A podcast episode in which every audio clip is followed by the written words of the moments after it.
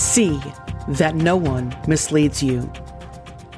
The Bible is clear that the last days will be filled with false teachers, deception, mockers, lawlessness, those who love themselves, those who will be unloving and unholy, those without self control, those who will pretend to know God, yet they are simply whitewashed tombs.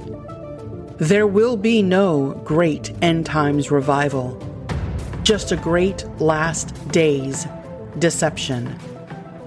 Scripture warns that people will creep into their churches unaware. Who are those creeping in and why are they doing it? The church in the last days will be full of compromise, deception, and a lack of discernment. Life Clips will contend earnestly for the faith as Jude 3 instructs. Warning The red light has been turned on. Grab your Bible. It's time to expose the dark.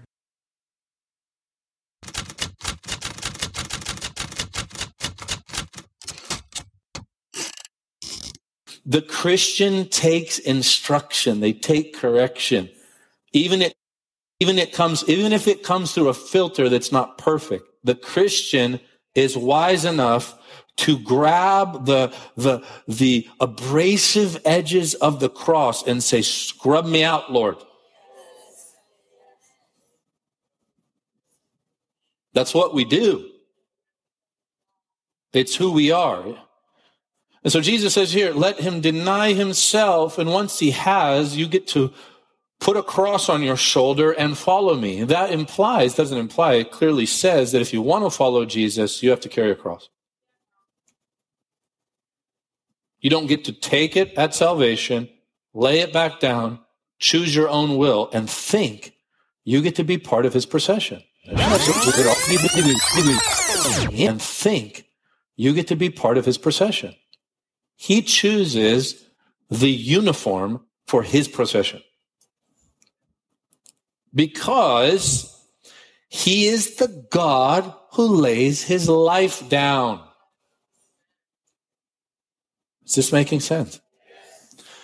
The most depressed, angry, empty people are the most selfish.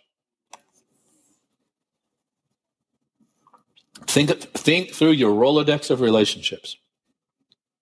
Some are like, you've got the ones and twos right now have flashing lights on them. Oh, you're right, you're right, you're right. Call so and so for me after service, Pastor. Tell them they're selfish. No, I'm not going to do that. But the most unhealthy, unpleasant, empty, listen, spiritually dead people are the ones who are most alive in self. So, to be clear, he is not talking about an unbeliever in this context. Listen to what he says. A spiritually dead person he's referring to is a believer who's probably not charismatic. Is this landing? Satanic heart posture is this I will ascend the hill of the north. I, me, me, I will be like the Most High. And if you tell me it's wrong, I'm going to reject you. We need more pastors who, when they see demonic thoughts and demonic agendas, finding their way into the culture of a house. Finding their way into the culture of a house. We need more pastors who come swiftly in love, but clearly and say, this is not the path of life. Why is it that in the majority of American churches, single people feel isolated and not included and alone? Because the dominant paradigm is get married and have kids. That's the pathway to a meaningful life. And I just to just to be super clear, I'm really pretty sure that Jesus doesn't share that view. he didn't get married. right? I mean, just like historical fact number one. Just when I think you couldn't possibly be any dumber. Do, do, you, do you think Jesus did not have a meaningful life? Do you think Jesus actually didn't think meaningful life was possible because he didn't have sex and he didn't get married? Surely you can't be serious. I am serious. And don't call me Shirley. Like that's, we laugh at it because all of a sudden we realize it's so ridiculous. He had probably the most meaningful human life that a human has ever had. but somehow we don't compute that.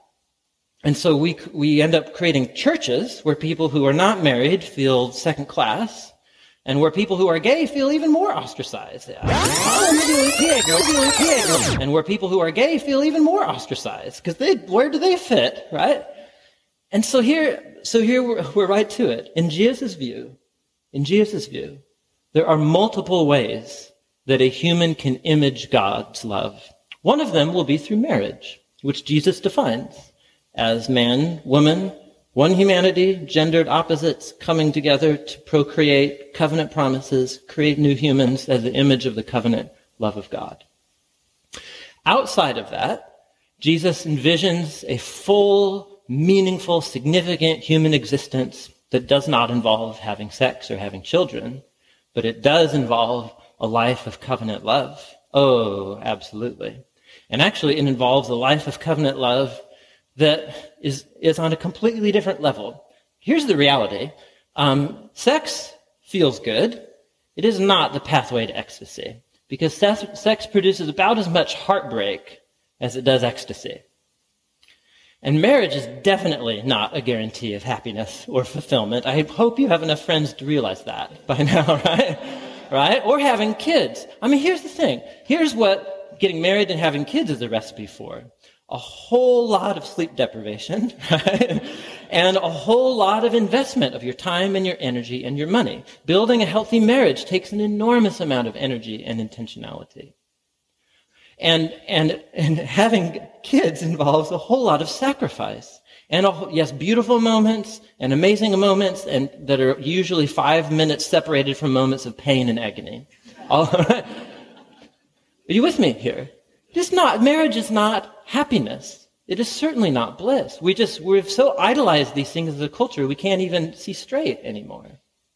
What does a life of singleness, whether you're straight, whether you're gay, doesn't matter. Whether you're gay, doesn't matter. Whether you're gay, doesn't matter. What does a life of singleness dedicated to Jesus lead to? You have enormous amounts of time and resources free now to dedicate to serving others, to loving others in the name of Jesus. And the history of the church is marked by incredible, incredible heroes and heroines of the faith who have done that. And their lives were not diminished in one bit. In case you did not catch how he was trying to spin this, go back and rewind it. He first led into, I wanted to keep it fully in context. This gentleman, by the way, has a very, very popular amongst Christians YouTube channel called The Bible Project. However, this man should not be teaching at a pulpit. So he leads it into marriage. Well, Jesus, well, he didn't come to get married and have babies. Okay, he came to die for the sins of the world. Let's set that aside. This was a very um, deceitful twist that only the deceiver himself, the one who masquerades, when I think of that, I think of his worker of supposed righteousness that we're looking at, Tim Mackie.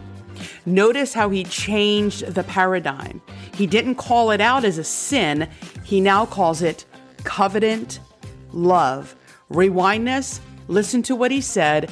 That is now the exception. You can be married as heterosexuals under the guise of biblical institutions that were laid out. However, in order to be a gay Christian, we can now call it covenant love without having sex? Guys, come on. This is legit. I wanted to keep him in context. And just one more thing many supposed podcasters in the Christian realm, and you can't see me, I'm using air quotes, have actually said what he said here was spot on. Okay, so I know we're in these gay affirming lifestyles. However, you can see this entire YouTube video if you just Google in YouTube Jesus, marriage, and sex. Again, Tim Mackie from the Bible Project. But don't put in the Bible Project, just put in the title Jesus, marriage, and sex. Let's move on. And what we were able to do with that movie, taking it to a whole nother level. The danger element of it, and there were many, many dangers um, in making a film like this, and but one of the things that that why I am a, a Christian. You know, we're all different denomination, Roman Catholic Christian, but when my fire, my heart gets on fire, I'm the best I ever will be. And that's what it was on that one, and that's what it was on this one to play this great man right here. Surely you can't be serious. I am serious. And don't call me Shirley.